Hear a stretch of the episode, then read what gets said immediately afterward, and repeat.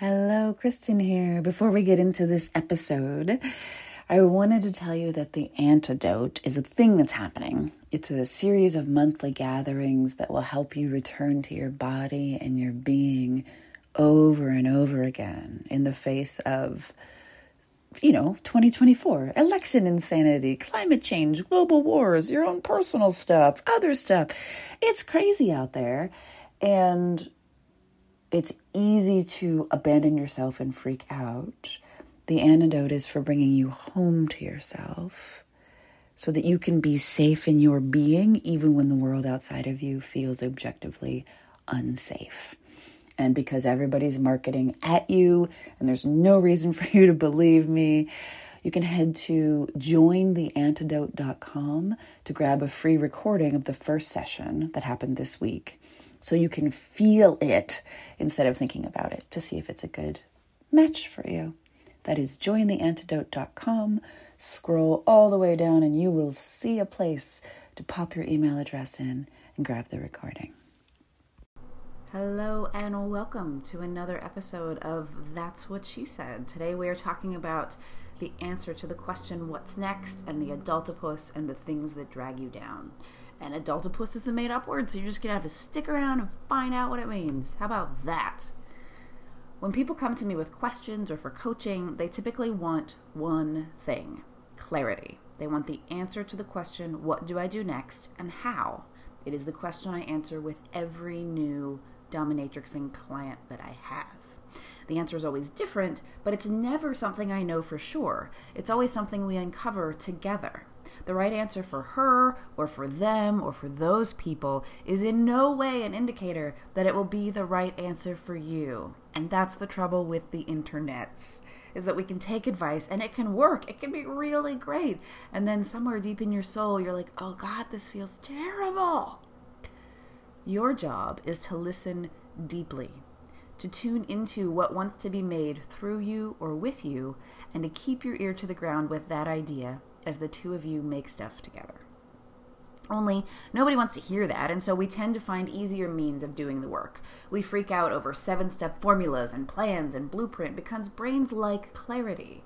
They like straight lines, black and white answers, logic, and no hassle methods. That's just being human. We like the least amount of effort possible for the most return on our investment. This makes people on the interwebs lots of money, but deep listening means that no one knows the answers for you. I can go in there and help you dig, but ultimately you've got to come up with your own pearls. Building a business from the wrong pearl wastes years, and I've seen it happen too many times to count. Yes, I've made lots of money, but I hate my business. What do I do now? The only way to know what to do next with your business is to engage with your work as if it actually matters. Not as if you want to boss it around or tell it what to do or freak out on it to make you more money more quickly. Simply to engage with it. I know that sounds really fucking irritating, and just stick with me. this energy, this spirit, this muse, this constant companion, we try to feed it in big doses. Ignore it for a few weeks, give it a few hours. Ignore it for a few months, give it a weekend. Ignore it for years, give it a whole week. A whole week, we think, like in some sort of self congratulatory fashion.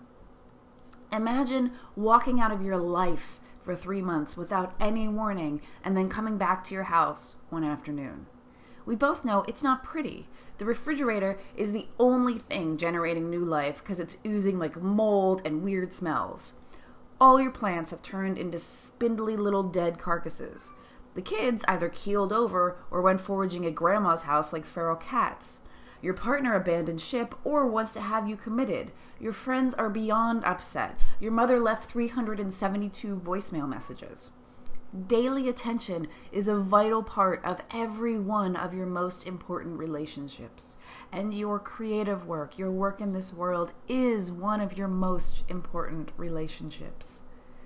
Like any small, impetuous being, it will try to get your attention in soft ways. It will ask for 20 minutes by tugging gently on your being, just like a toddler tugs gently on your clothing when she only has to pee a little and needs a bathroom soon.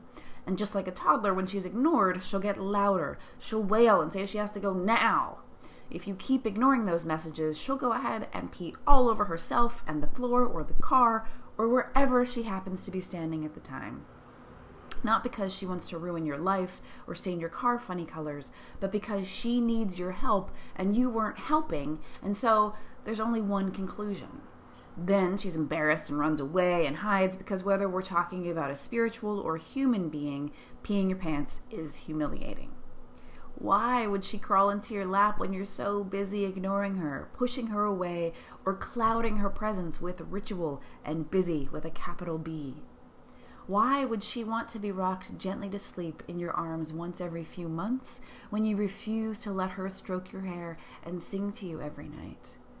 What's worse, this letting each other down cycle repeats with increasing intensity. After an accident, she's a little more timid.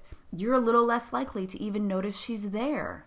When no attention is given to her admittedly simple needs every day, there's only one outcome messes and frustration, abandonment and disappointment, quiet disregard, the sort of vague smell of despair. She isn't a being you need to conquer or tackle.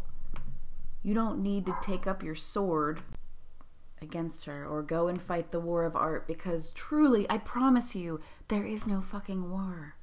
She has no wish to slay you while you sleep or cut you limb from limb before breakfast, but she does want your attention.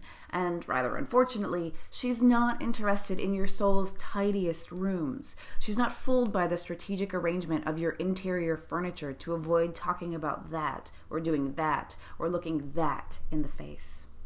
No part of her wants you to quote unquote go pro and round off all those edges in the name of reaching bigger audiences with ever smaller pieces of your messy heart.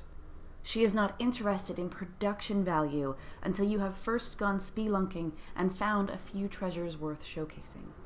She is not the slightest bit impressed by the systems and strategies that crowd out what little space she might have occupied in your life each day.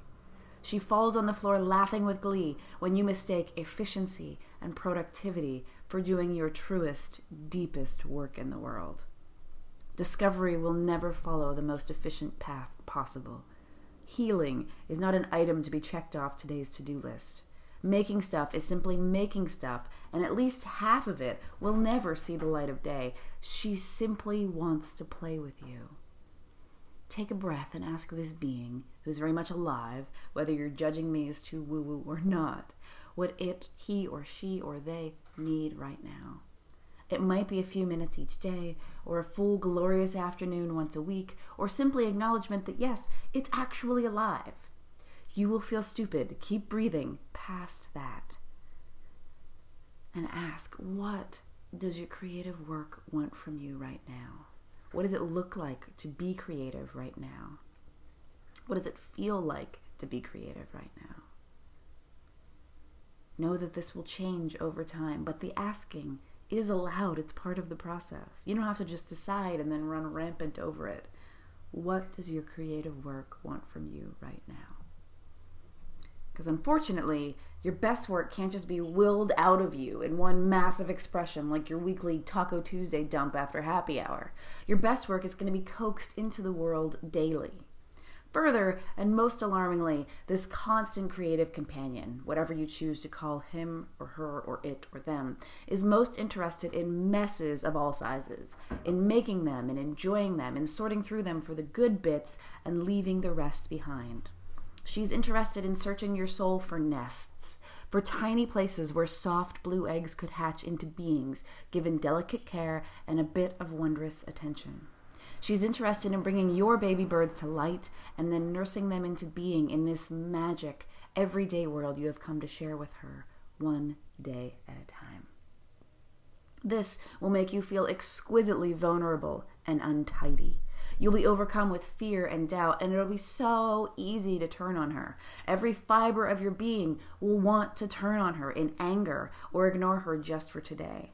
She'll honor your wishes, but the game of it, of this creating thing, of this writing thing, of this living thing, is to stop blaming her for the messes. She's the only one who can save you from them.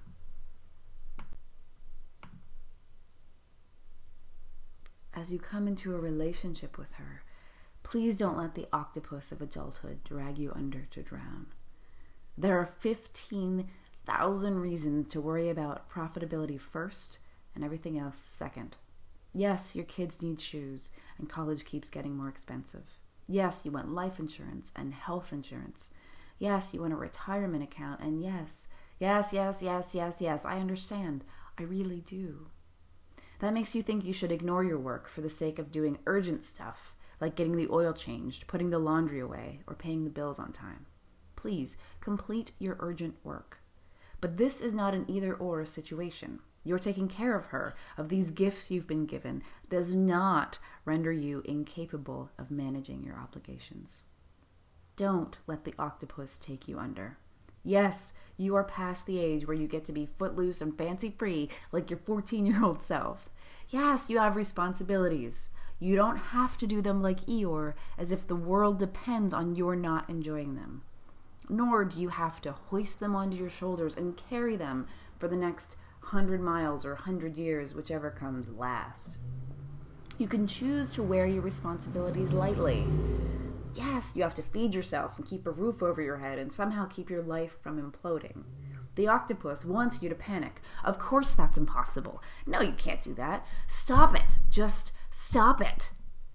The octopus wants you to put down the paintbrushes. Stop writing. Stop teaching. Stop being so silly and get back to work.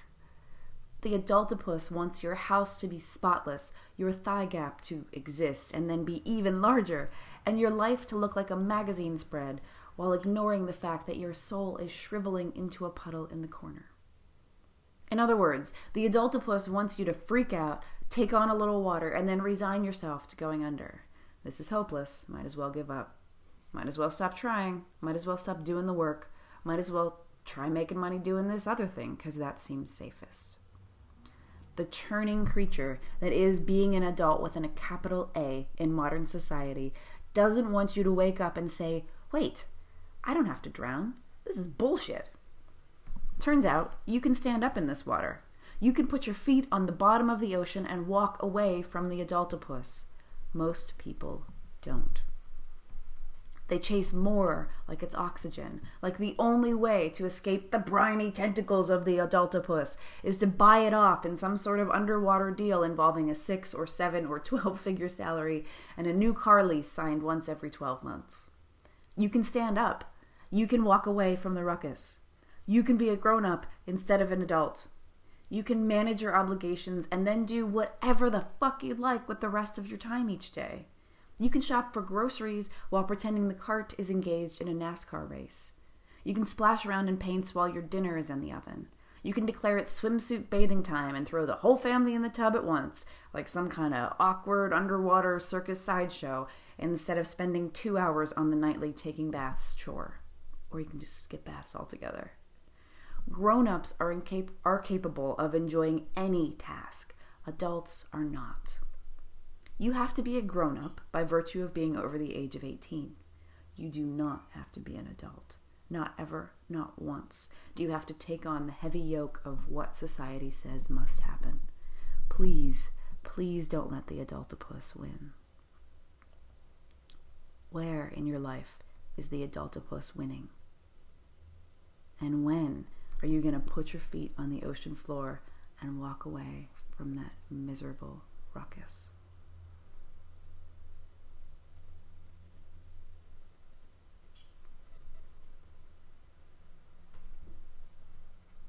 That's it. That's the story of the adultopus. And uh, I have more. I'm gonna I'm gonna read it to you. Here we go. I'm like, should I read it? I don't know. It's gonna be more than 15 minutes. Here we go. Uh, so this is uh, two grown-ups in action. I guess uh, it's hard to imagine what that looks like, but I can I can tell you. Wow, you're buying a lot of streamers here. Somebody coming home from the military or something? Oh, my my girlfriend's coming home. Yeah? How long's she been gone? Six days. The cashier looks around like she's on candid camera. You gotta be joking, right? Six days and you're gonna make it look like the house threw up confetti and balloons? What is wrong with you? A few months later, I'm at the airport two hours early just to be sure I can get to the right baggage claim and find the right, appropriately manly, but not too manly, but then again, less than $50 lei for when he gets off the plane. Because, contrary to every brochure about Hawaii you've ever seen, they do not just do that shit for everyone who arrives in their fair lands. You've got to come prepared. That's what she said. He gets off the plane, we've been apart for seven days, and smiles all crookedly and looks embarrassed as I lay him right there in the airport. Sure, we look ridiculous. I can't stop beaming, and he can't stop beaming, and he's tired, and I'm giddy. And people throw us looks wherever we go because we're so delighted. You have to be willing to overdo it. To celebrate anything well, you push the line between fun and absurd. You ride around in the Target cart because it's more fun than walking. You ask the flight attendant for the pilot wings they give kids who are flying for the first time, even though this is your 57th flight. You buy the gravedigger shaped Monster Jam hat and wear it proudly at the monster truck rally. Sure, you'll get guffaws of scoff and disdain. Grown ups having fun. Sure, people are going to look at you oddly when you wear a Burger King crown around the airport and you aren't even drunk. Waitresses will spit out, they're busy, they don't have time for fun when you ask for a teddy bear shaped pancake at the diner. Plenty of people won't understand. But the other people. Those teddy bear shaped pancakes will be delivered to your table because the cooks in the back know about fun.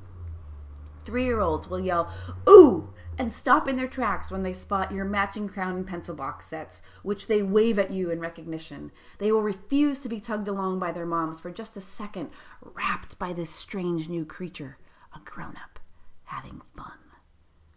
The cashier at the gas station, who doesn't typically like mainlanders, will look forward to your visits and hug you when you say you have to go back home tomorrow. She might even ask you to come back for Christmas. Sales attendants will start dropping the F bomb and telling you where you should really visit while you're on vacation in their corner of the world. When you drop your guard first, when you are crazy enough to love this minute instead of wishing it could be more perfect or more Pinteresting, people will drop their guards in kind. They will dance with you in delight, surprising themselves with their own silliness. You will both be giddy with your vulnerability. Somewhere, Brene Brown will be compelled to laugh in the middle of a very important meeting, like an angel getting its wings, because you just fucking get it. Strangers will tell their stories and proceed to laugh so hard they pee. You'll know they pee because they told you about it, and you can suggest new Depends tampon things because that's a thing, or vaginal weightlifting, which is also a thing, but I digress. If you do enough of this overdoing it thing, you'll see ways of doing everything a bit differently. I'm going to learn to speak Italian. I'm going to dress like a three year old and be a unicorn for Halloween. I'm going to pet every puppy I meet, even though I don't want to talk to their owners at all. You will see new ways to love the world and each other. You'll also find ways to shed who you quote unquote should be and become who you actually really deep down are. People will really deep down get you because you're willing to be gotten, and I know it's not a word and I don't care, by all of life and by everyone, even though that means you risk the judgies and the scoffies and the have no funnies too. Fine, let them keep their stiff upper lips and their sensible orthopedic shoes as they march by and hiss the word different at you and your fabulous new My Little Pony rainbow dress. You've got six pounds of confetti in your suitcase and a plan to beat 'em all. You've got streamers and the perfect lei and a whole world to love. What about your work brings you the most joy, the most freedom, or the most dancing fits because you can't even handle how excited you are? Start there. Go make the fun thing, even if it makes no sense and might not have as many zeros after it as that perfectly logical thing you sort of, kind of, mostly, okay, really, really don't want to make. Logic cannot fill an empty heart. Logic cannot fill an empty heart. Oh, and your next move doesn't have to be huge or scary to count. There's food in the placid water. Sea turtles will throw themselves against the rocks, bashing their bodies in order to get the tastiest seaweed. But some of them just feed in the regular water because there's food there too.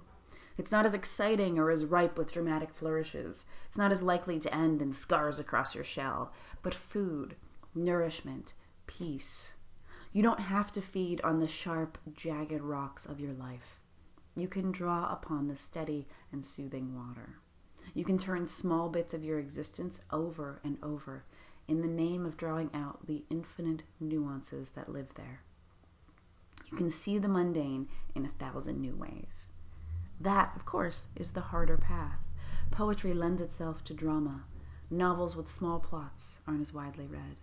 Artwork that breathes a quiet sigh of happiness will probably never get as much press as Banksy's Dismaland. That doesn't mean you should give up on your own still waters, on your own happiness or calm or peace, or the nuance you find when you stop struggling and simply fucking surrender. Where can you surrender? Finally, and possibly most importantly, you don't get to blame your creative work for your darkest days. Throughout my time writing, which has included being unpaid while applying for grants in college and scribbling poetry, ghostwriting through millions of dollars worth of books, landing a book deal, and penning my own books for the benefit of my peeps, I have never made writing the problem. Until recently, until I read Big Magic, I hid this fact from everyone. Writing has never been hard for me the way art appears to be hard for other people. Sure, sometimes I don't want to do it, but give me a few weeks away from it and I will be dying to get back to the keyboard and unleash new stuff. I've never understood the people who freak out about how hard writing is, or how much time it takes, or how terrible it feels. People say they like having written, not writing itself. And again, I don't understand. Writing hasn't been what caused my darkest, most terrible, or awful times. It has been the narrow cave I swim through in order to reach the quiet and peace of the grotto on the other side. The grotto. It has been the tiny valve delivering oxygen when I can't breathe deeply enough, and the shortcut to peace that meditation and all those I should be more spiritual so I try them practices have never been. It is reliable, there, always. It is the sound of my own voice when I am wisest, the sound of all the voices I've ever heard when I stop long enough to listen, the sound of the universe itself when I remember to put my ear to the ground and smile. It is as vital as breath itself, but as mundane as the sound of fingers clicking across keys, adding to my word count on any given Wednesday. Don't let anyone take your creative work from you. Don't let anyone tell you it has to be hard or stressful or terrible. Some days it might be, but it doesn't have to be that way. The work within you wants to be made, and your asshole brain will fight it like crazy. But that same asshole brain says you're fat, you're lazy, and you're stupid. Your creative work is not responsible for that voice. Don't let it trick you into thinking it is. Please love your work, and then let it love you back. Oh, that felt good, didn't it? So, uh, if you want to get more in touch with your work and why you do what you do, I highly recommend Liz Gilbert's Big Magic. That book is fucking miraculous. Uh, it's the best book I've read in the last 10 years. And I have an English degree, so um, so please, please go and get it.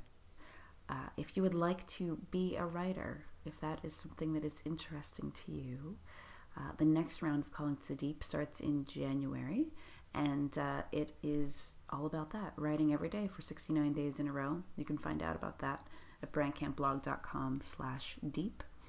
If you'd like to work for me individually or with me individually because you really need an answer to what's next and your brain feels like it has about 10,000 bees in it and all of them seem equally enticing i'd be happy to help that is at uh, brandcampblog.com. Just in the sidebar or in the menu at the top, there's a dominatrixing link. Go, hit it, get it.